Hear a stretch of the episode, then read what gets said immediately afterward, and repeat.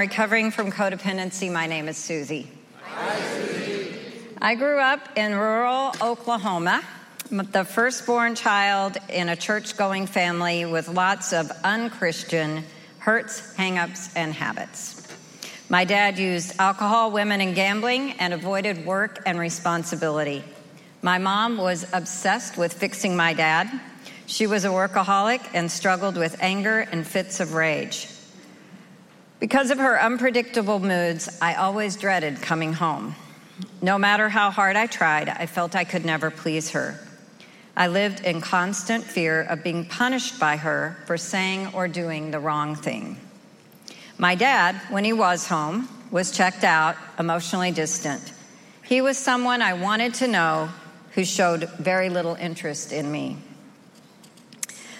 My little girl head was a very busy place as I coped by trying to read the moods of the adults around me and to behave in a way that would keep some level of order, structure, and predictability in my life. I tried to control the moods of others by being the perfect child. I learned that good or bad, the worst thing you could do was call attention to yourself. I learned that when someone behaved badly, it was better to talk about them than to talk to them. I learned to tell lies to protect the reputations of my parents. I took care of the emotional needs of grown ups whose job it was to take care of me. I spent a lot of time escaping into my own fantasy world of books and pretend. I lived in fear. Little did I know that these patterns of thinking would persist throughout my life, leading me on a path of destruction called codependency. When I visit my mom, we often look through old family photos together. My mom always comments on one. It's a picture of me as a little girl, probably about three years old.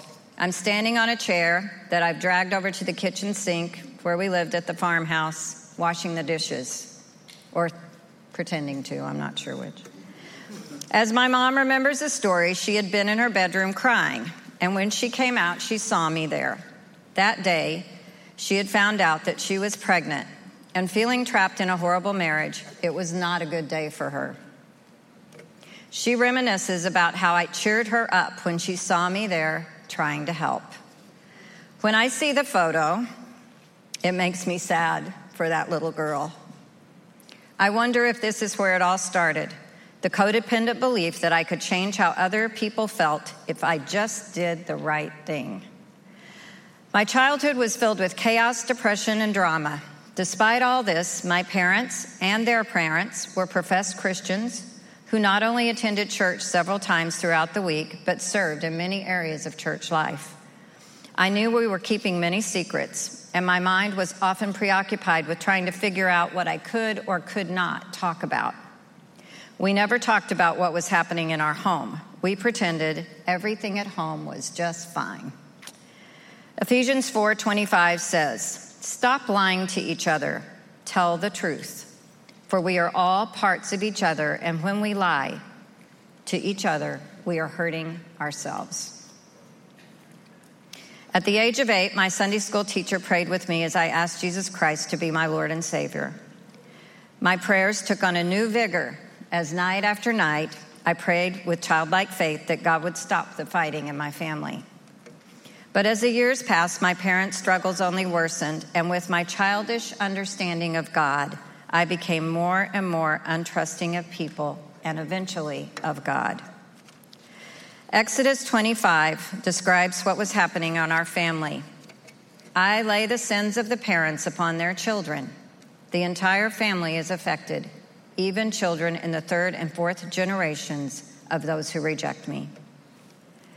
Then, just before my 16th birthday, my mom did something that turned my world upside down. She announced that we were moving to Houston. My dad would not be going. Many times before, my mom had kicked my dad out of the house, but this was different. This felt a lot more permanent. I was mad that she had kept her plan to move a secret from me. Over the years, I'd taken on the role as the negotiator between my parents. How dare she not let me try to fix this first? I dug my teenage heels into the ground and refused to leave with her. I thought she would change her mind if I didn't go. she left anyway. I was a very sad and lonely, unsupervised 16 year old.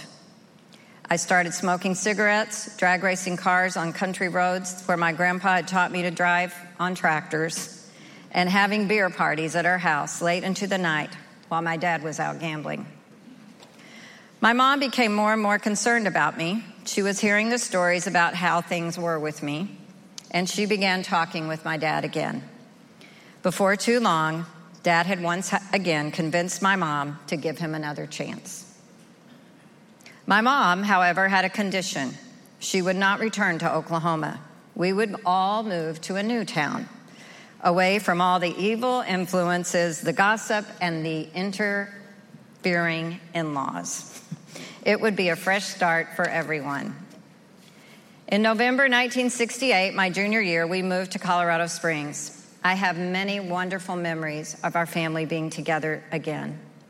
And despite my fears that I would never again have a social life, the move was one of the best things that ever happened to me, though it did not solve my parents' problems for very long.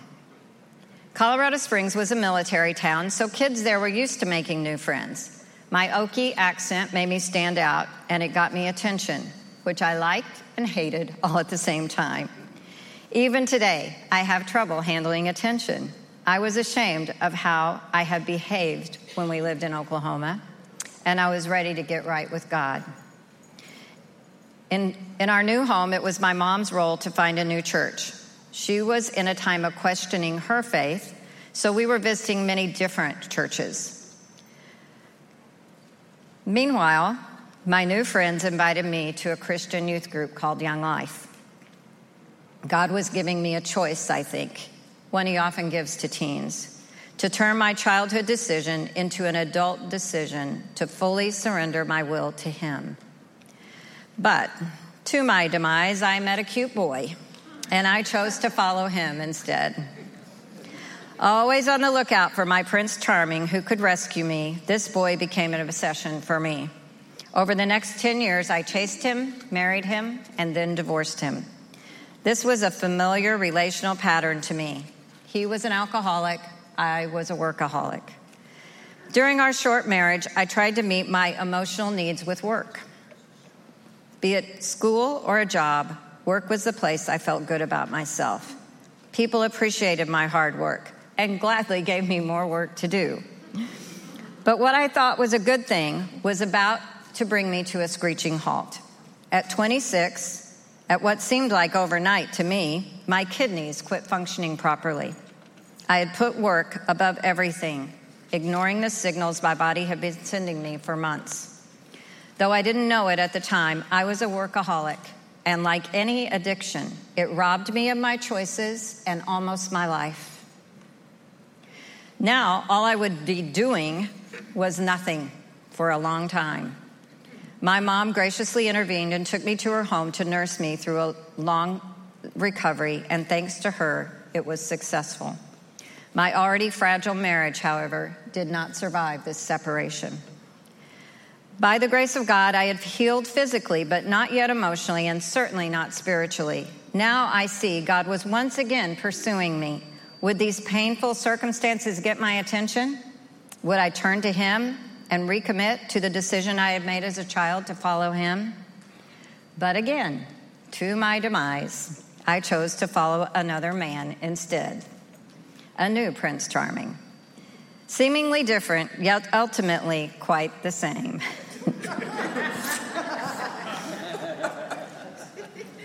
you, guys, you guys know Scott. Scott. so you're laughing. That's good. You're laughing with him. You're laughing with him. Oh, jeez. My last time, so I'm milking it. I met him at a work party. You might say he was not my type, which is exactly what attracted me to him. His life was dedicated to having fun. He bragged that his goal in life was to be happy. And he liked me a lot. And that meant I must be kind of fun too. Once again, a relationship became my obsession. I loved the way he made me feel. Truth be told, he was recklessly irresponsible, and I was hopelessly controlling. a perfect match.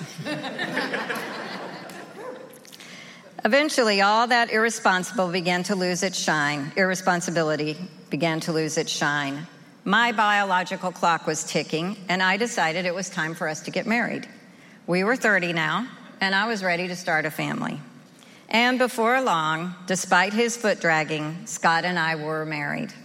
Yay. Gotcha. And once again, there I was, recreating the latest version of the family I grew up in. We moved to Phoenix when Tyler was one month old to start a business together with my parents' backing. When the typical strains of life with two children came along, our relationship became more and more distant. I worked hard to keep up the pretense that we were a typical family. Scott was a devoted and loving father who always enjoyed playing with the kids, having fun, and he worked to provide for us. Everything was fine, I kept telling myself. But there was an emotional distance between us that kept growing wider and wider. Scott was gone more and more, pursuing the fun of playing golf and, the, and rugby whenever he could. I couldn't tag along anymore now that we had two little boys. As the demands of our family grew, I took on more and more responsibility for caring for the kids and running the household. In addition, I always worked outside of the home as much as I could, helping Scott with our family business. My resentments grew, along with my exhaustion. I pushed the thoughts down that I was repeating the patterns of my childhood home. I criticized him and complained about him being gone, even when he was home. I nursed my negative thoughts and fears of being abandoned. The distance between us grew greater and greater while I worked harder and harder to pretend it wasn't happening, trying to keep all those plates spinning. A crisis hit our family business when my parents finally divorced. Scott and I decided it would be better if we moved back to Colorado. Sound familiar? there I returned to full time work, finding escape once again in my workaholism. Psalm 40:12 describes how I was feeling at that time. Problems far too big for me to solve are piled higher than my head. Meanwhile, my sins, too many to count, have all caught up with me, and I am ashamed to look up. Mm. Then it all changed. I answered my phone at work, and the police were on the line. Probably some employee was in trouble, I thought. I was shocked to learn the police were looking for my husband. I honestly can't remember exactly how things happened. I know I felt numb, but I do know I started trying to fix it right away. Before I even knew what, where Scott was or really what he had done, I'd called a lawyer. From there, I made plans to see a counselor and talk to the pastor of a little church we sometimes attended. That very day, Scott was arrested and the courts took control of his life. He began his own journey of recovery. But I was in crisis too. I realized I was married to a man I did not know. I was angry at him, but even more angry at myself. I'd been doing life with a drug addict for the past 10 years, thinking that was perfectly fine. What was wrong with me? The shame was overwhelming. I told no friends or family what had happened. I felt so stupid. Other than stupid and angry, I had no idea what I felt, much less what I wanted or needed. One thing I did know was I did not want to lose him, and I did not want our sons to lose him. And somehow I knew, deep inside, that I was as messed up as he was. His new counselor met with me and told me to get into recovery, but I was resistant. How would that help? I wasn't an addict, he was an addict. I'm like, okay. so here we were Scott going to meetings, us not talking, me trying not to create any stress on him because I might make him use again, right? Sneaking around, trash, checking trash cans for signs he might have used again. Normal family life, right? Tiptoeing through life on the edge of disaster, my gut wrenched in fear that he would fail, which meant he would be gone. My anger sitting right here in my throat, sickening me and ready to spew out all the time. And then my wake up call came. It was a beautiful spring day in Colorado. Blue sky, so intense you feel like you can jump up and touch it. Air so crisp it crackles when you breathe. How I miss those Colorado days. Little six year old Tyler came inside from playing. I looked out the window and saw toys strewn all over the backyard. I snapped, came unglued, lost it, whatever. I yelled at Tyler to get right back out there and put things away in the shed. A few minutes later, I looked out and saw him playing with one of the toys, the shed door still standing open, with bikes and toys half in, half out. I went out there and I started pulling things out, throwing them into the yard, and yelling at him about the pathetic job he had done. Full on in my rant, I realized that the neighbors could hear me. Embarrassed, I turned and looked at Tyler in the face, and I saw on his little face the same expression I'd seen many times in an all too familiar family snapshot the face of a little girl standing at a chair at the sink washing dishes, trying to figure out how to please her impossible mom. And there I said to myself, This is not happening again. Out of money, we were broke. With no other options, I found an Al Anon meeting nearby and began my own journey of recovery. Today, I know that God was again using painful circumstances to get my attention. Would I finally choose to follow him? Romans 8 38. For I am convinced that nothing can ever separate us from his love. Death can't, and life can't. The angels won't. And all the powers of hell itself cannot keep God's love away. Nothing at all. At my 12 step meetings, I finally found a safe place to tell my story. There, I found kindness, not judgment, acceptance, not rejection. There, I heard wisdom. The grace people extended to me in those early meetings saved my life. There, I learned to listen, I learned to be real. I learned it was okay to be wrong. I learned to feel.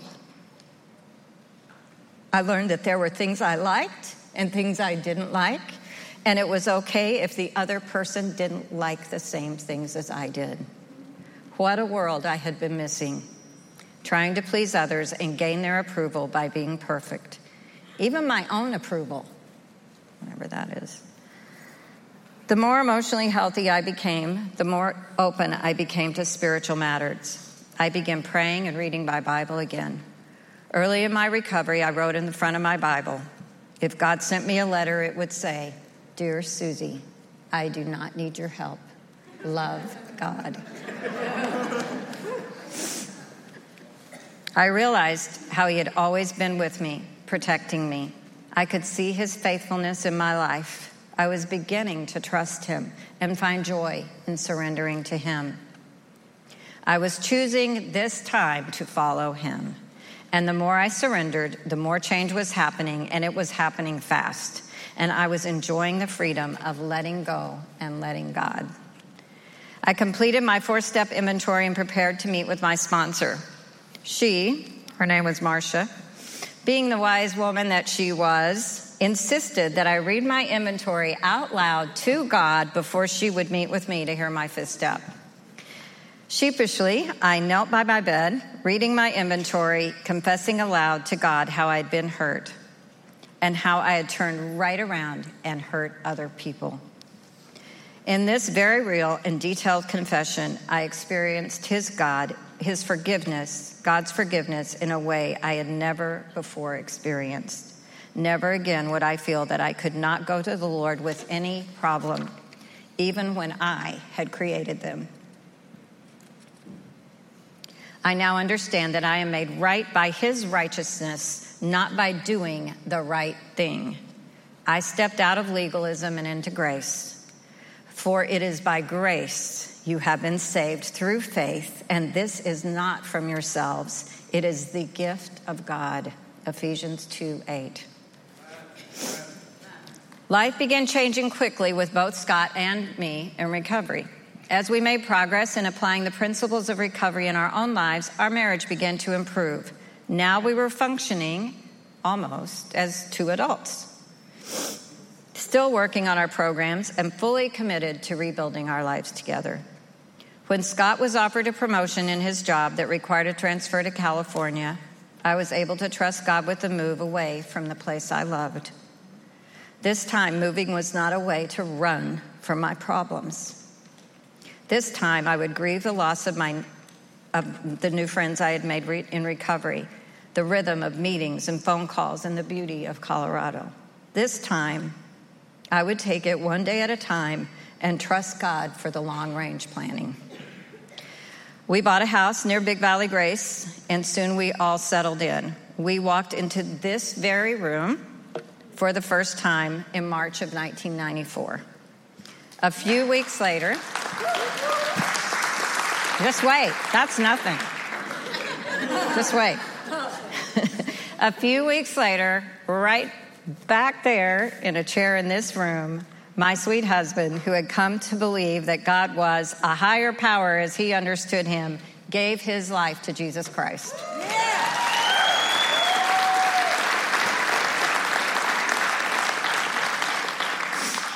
I have to admit, I was happy, but I was not prepared for the changes this would bring, as once again my world was tipped upside down by my husband's choices.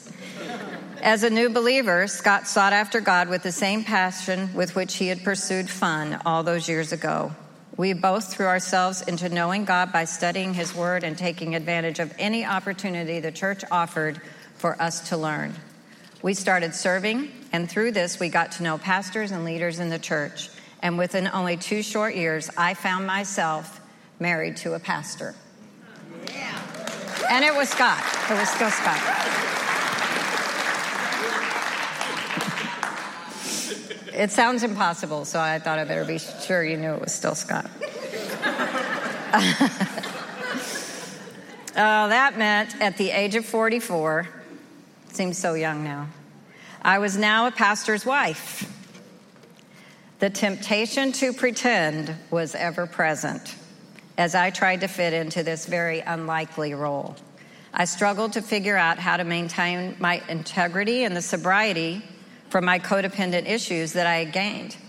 But God kept bringing people into my life who had 12 step recovery. And I was, find, I was finding it hard to get myself to meetings, myself to meetings. I wanted more than anything to meld those two worlds people in recovery with people in church. Now, it's 25 years later, and you are here tonight. Okay, sorry. You didn't have to clap. Thank you for supporting me in my recovery. I have a meeting to go to every week now in my church where people come to be real and to heal and to find or return to Jesus. What a great, great God we serve. Because He loves me so much, God has answered the prayers I prayed as a little girl all those years ago. The prayer for my family to stop fighting and love one another. Today, I actually have that family. There is love and peace in my home. And so it is for the next generation, as our two little boys are now grown men with wives and children of their own whom they love and care for, and yes, even fight with, and come back together again with, just as they saw their parents do. God has given me the miracle in a way I could have never asked for or even imagined. Who am I, O Lord God, and what is my family that you have brought me this far? You speak as though I were someone very great, O Lord God. What more can I say about the way you have honored me? You know what I'm really like. For my sake, O Lord, and according to your will, you have done all these great things and have made them known. 1 Chronicles 17, 16 through 19. As my journey continues, the Lord gives me new insights, and the lessons of the past become more clear. The pressures of life never cease and with them come new opportunities for growth. But at the heart of it all are the tools of recovery. Almost three decades worth of meetings and relapses and step studies and gratitude lists and books on recovery and listening to God and trying to control and surrendering once again. These 12 steps are the spiritual disciplines that guide my life. Today, much of my recovery work is on the maintenance steps 10, 11, and 12. Most days, I try to get out my journal, take my daily inventory, and work on forgiving minor offenses and making my amends promptly. I spend time with Jesus, and out of what I have received, with gratitude, I serve others. I'm happy to let God use me and no longer expect to be the perfect anything. If just being me is enough for God, it'll have to be enough for me. My heart is full of thanksgiving to God who chose me when I was eight. I'm thankful that He protected me so faithfully and showed me great mercy during my years of unfaithfulness. I am thankful now that I serve in this church where people can come and be real about what's happening in their lives so they don't have to pretend like my family did.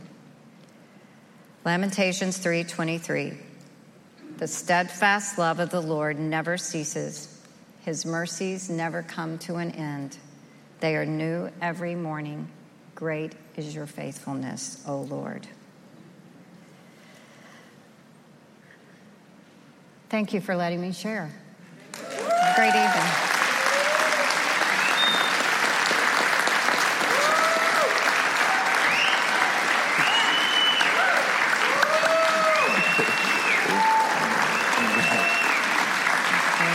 prayer? Huh? You going to say the prayer? Yeah.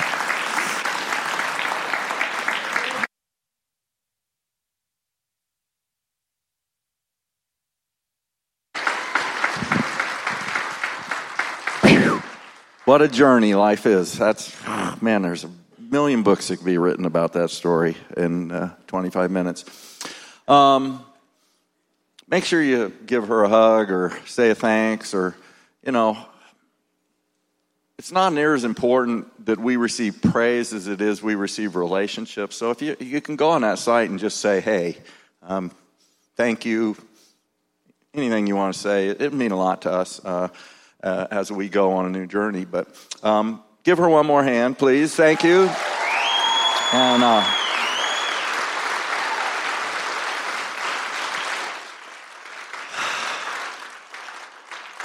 Let's stand and say the serenity prayer. It's incredible to see all you here. I wish you all could come up here and just stand where I am. This is not happening anywhere in the world. I hope you know that. I mean, this, this is how many people in recovery after COVID. This is unbelievable. So, um, uh, let's say it the serenity prayer God, grant me the serenity. Listen to that. Accept the things I cannot change the courage to change the things I can, and the wisdom to know the difference. Living one day at a time, enjoying one moment at a time, accepting hardship as a pathway to peace, taking, as Jesus did, this sinful world as it is, not as I would have it, trusting that you will make all things right if I surrender to your will, so that I may be reasonably happy in this life and supremely happy with you forever in the next. Amen. First time guests, join us right across the hall there. First time guests. We'll see y'all back in an hour.